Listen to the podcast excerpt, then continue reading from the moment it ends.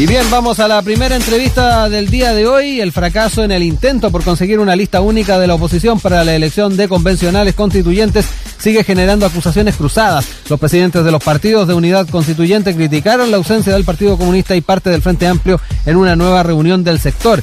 Pese a los llamados de última hora para encontrar acuerdos, los timoneles de la ex concertación comenzaron a cerrar esta posibilidad y abrieron la opción de crear una alianza con el Partido Liberal y el nuevo conglomerado Nuevo Trato. Además, además de sumar independientes, muchos de los cuales ya se han mostrado reticentes a cualquier tipo de pacto. Para analizar este agitado panorama político dentro de la oposición, dialogamos con el analista político y académico en ciencia política, Patricio Gajardo, que ya está con nosotros a esta hora de la mañana. ¿Cómo estás, Patricio? Muy buenos días. Muy bien, Rodrigo, un placer. Igualmente. Bueno, entremos ya en, materia y analizar un poco la, situación que se está viviendo en el tema de, los pactos y, obviamente partimos con eh, lo que es la oposición. Eh, y un poco para comprender, eh, ¿por qué crees tú que el Partido Comunista y el Frente Amplio se restan de, la, de esta posibilidad de tener una lista única, pese a que estos dos sectores dijeron que les cerraron la puerta? Ahí siempre hay visiones encontradas o cruzadas.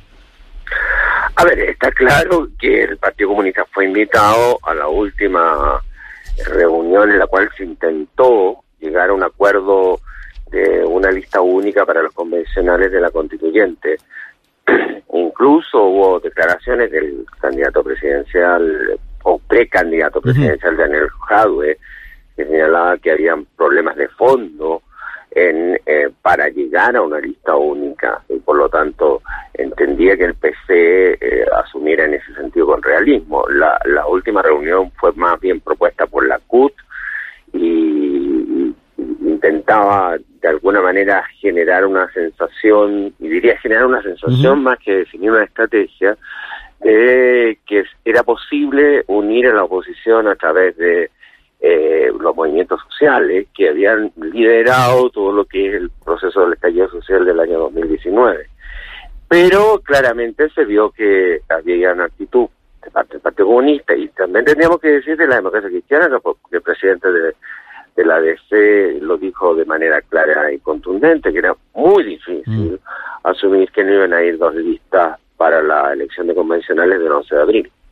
Eh, en ese sentido, Patricio, ¿ves que todas estas semanas ha, habido un desgaste innecesario, tomando en cuenta eh, las posiciones que desde un principio han asumido muchos de estos movimientos?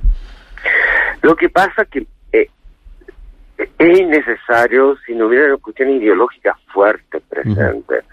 Yo creo que el Frente Amplio, por ejemplo, está viviendo una situación muy compleja desde la salida de los liberales, de un sector de de, Revolución Democrática, eh, vinieron a eh, renovar la política, a hacer política de manera distinta y al final han terminado convergiendo con el Partido Comunista, que es un partido que efectivamente, al margen de las críticas que uno pueda hacer, ha tenido una estrategia consistente y contundente durante muchísimos años y que tiene una posición ideológica clara.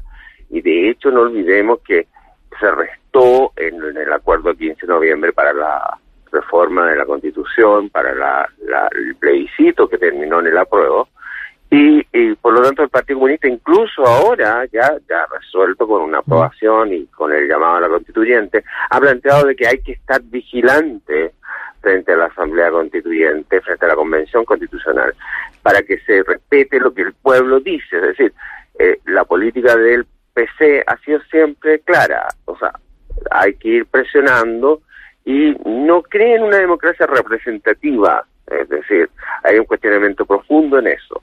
Y yo creo que un sector del Frente Amplio también lo piensa así, y sectores de la ex concertación o ex nueva mayoría, sumados sectores que se han fragmentado del mm. Frente Amplio, eh, tienen otra posición ideológica y en ese sentido más que un tema solamente estratégico es de postura frente a lo que debe venir y lo que debe hacerse.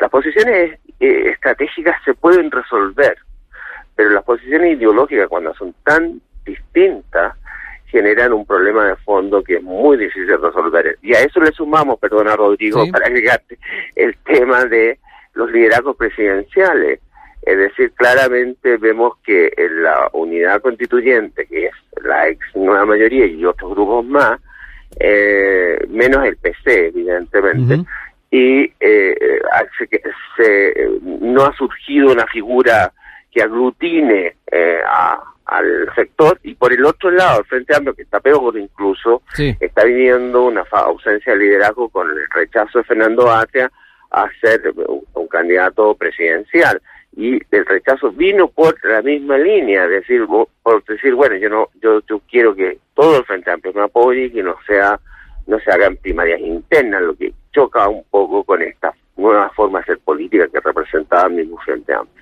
Sí, y bueno, eh, también está el tema del liderazgo de Beatriz Sánchez, que también está bastante en duda que pueda encabezar una presidencial, sin ir más lejos. La, la tercera también en las últimas horas está dando cuenta que a, pesar de que está jugando al misterio, muchos dan eh, por descontado que va a ir eh, para, para convencional más que una candidatura presidencial. Absolutamente, no, eso ya casi se da por descontado, porque Beatriz Sánchez, que ha sido, sin lugar a dudas, el gran factor de unión y que representó, no olvidemos que sacó el 20% en las elecciones presidenciales del 2017. Entonces, em, en términos prácticos, es una figura aglutinadora que podría superar eh, las tensiones internas que estamos hablando en materia ideológica. Eh, pero Beatriz Sánchez ya se da por descartada, como tú dices muy bien, y se piensa que va a ir para candidata constituyente en el distrito 12. Oye, Patricio, eh, ya que hablabas también del, del escenario de la convención, ¿ah? te quería también ah, llevar a, hablar de aquello. ¿ah? Em, con estas divisiones que se están observando en eh, la oposición, eh, ¿puede terminar de alguna manera quienes enarbolaron el rechazo en el plebiscito estar, ser sobre representados en la convención? Y esto a propósito de una tesis, la tesis de Álvaro Elizalde, también varios analistas políticos, que la derecha podría alcanzar un tercio de los cupos. ¿Cómo ves ese escenario respecto a lo que es esta, esta situación de la convención y también eh, mirando en el oficialismo este inminente pacto entre Chile Vamos y el Partido Republicano. Te agradezco la pregunta porque ahí viene a converger con lo que estábamos mm. hablando antes de lo que le pasa a la oposición. Yo creo que la ventaja que tiene el oficialismo es que en, en el caso de las posturas hay posturas eh, más bien estratégicas o de énfasis más que de divisiones ideológicas. Entonces, podría estarse acercando eh, a un acuerdo, como tú señalas muy bien, eh, a, ir en una lista conjunta con el Partido Republicano, por lo menos eh, el sector Renovación Nacional, la UDI, ahí Evópolis, que parece como más complicado con el tema, pero como no son divisiones ideológicas de fondo, se podría optar con candidatos que tuvieran una postura más moderada para que se generara una mayor cohesión estratégica en la convención eh, constituyente, eh, yo creo que es muy posible que se dé una sobre representación, como dices tú, eh, por la unidad del sector, porque eh, está claro que si se utiliza la misma sistema electoral de, la, de las candidaturas a diputados, que eso es lo que se va a utilizar para la Convención Constituyente, va a sumar las listas, y las listas que van unidas ganan más asiento que la lista que van divididas. Eh, en ese, simple. Sí, Patricio, eh, pero en todo caso, eh, tú hablabas también de, de, moderación dentro de tal vez los atributos que podría enarbolar el oficialismo a la hora de pensar en estos comicios que se van a enfrentar. pero, ¿cómo ves también el efecto que pueda tener el Partido Republicano en eso, donde muchos de los candidatos están un poco alejados de, de, de estar ser moderados? Es que yo creo que el requisito, por lo menos lo que he estado leyendo sobre los, el, posible acuerdo con el Partido Republicano, es que los candidatos no sean de sectores ultristas. O sea, que de alguna manera haya una convergencia hacia el centro, incluyendo al eh, Partido Republicano. Sé que es difícil, pero eh, yo creo que los liderazgos que se presenten tienen que ser liderazgos que tengan posibilidades de ganar o de competir eh, con eh, efectividad y que además representen un sector del Partido Republicano con posiciones más de centro, que no las representa en sí el Partido Republicano, pero evidentemente los nombres, que por lo que se entiende se estaría llegando a acuerdo en 13 candidatos, eh, esos 13 candidatos tendrían que representar una postura más cercana mm. con eh, Chile Vamos para que efectivamente se dé esa eh, esa alineación hacia el centro. Si no, nos enfrentaríamos al mismo problema ideológico que está eh, es generándose en, eh, en, eh, la oposición. Es decir, que claro, si, si fueran candidatos muy ultristas, al final lo va o muy de extrema derecha, eh, se estaría, esos votos a lo mejor se iría a sectores más moderados, porque sorprendentemente, a pesar que parece que los sectores moderados no existieran, eh, la gente, eh, por lo menos que se ve en las encuestas, aprecia, valora la negociación política, que se llegue a acuerdo, que se llegue a consenso entre los distintos sectores, cosa que los partidos políticos no están reflejando en su conducta, o por lo menos algunos sectores menos que otros. Estamos conversando hasta ahora con el analista político y académico en ciencia política Patricio Gajardo, viendo el escenario de, los pactos, eh, aportas además de la inscripción de, candidaturas que se van a desarrollar el 11 de enero. Estamos a la vuelta de la esquina eh, con lo que es esa inscripción. Oye, Patricio, ¿cómo ves también el, escenario que van a estar enfrentando los independientes eh, a la luz de, lo que está ocurriendo y, principalmente también en lo que tiene que ver con las listas eh, de oposición? ¿ah? se van a dar dos listas, hay que ver también cómo van estar eh, incorporándose muchos de esos independientes. Bueno, ahí vemos un caso interesante. Primero, crítica de los independientes, que en una parte tienen razón, es decir, de que la, la ley para permitir o dar mayor facilidad a la incorporación de independientes fue muy a, tras mano, digamos, muy a fines de diciembre, se aprobó, por lo tanto, disminuyendo los requisitos de firma pero el, para poder presentarse como, como independiente sin ir vinculado a un partido. Por lo tanto, y eh, esto se produce entre, eh, entre la Pascua y el Año Nuevo, y hay que hacer un trámite que sea facilitado en el CERVEL, pero que tiene que, tiene que tener el, el la, el digamos el código único, la clave única, disculpa, lo cual a veces no es fácil conseguir si es que no las consiguió o no la tiene. tiene que ser presencial si es que no la ha sacado nunca, así que ahí hay un, eh, un, escollo que salvar. Correcto, entonces al final han habido muchos candidatos independientes que han terminado eh, siendo incorporados a los partidos. Eh, y por lo tanto los independientes, que es algo que todas las encuestas indican, vamos a ver si es cierto o no es cierto que la gente busca tanto independiente. Yo creo que eh, eh, eh, la gente lo que busca es una renovación de rostros ¿ah? más que si es independiente o no es independiente, una renovación de rostro, o sea, que no sean los políticos de siempre los que están en la convención constituyente. Hay, varios nombres de, eso sí que se están viendo desde hace bastantes décadas que están también postulando para, para la convención constitucional. Yo creo que también eso eh, puede generar cierta distancia también en parte del electorado. Pero por supuesto, o sea, eh, pero al final, fíjate tú, imagínate, te estoy colocando en el escenario del 11 de abril va a haber una votación de gobernadores regionales, de alcaldes, de cores y de miembros de la Asamblea Constituyente. Eh, por mucho que se haga una difusión pública muy contundente, eh, mucha gente, cuando particularmente cuando te habrá pasado a ti, Rodrigo, mm. eh, cuando por los cores muchas personas ni, las conocen. Entonces, ah, si va a, a, tener tantos votos en esa oportunidad, eh, eh, se va a privilegiar o la gente va a privilegiar los nombres más o menos reconocibles.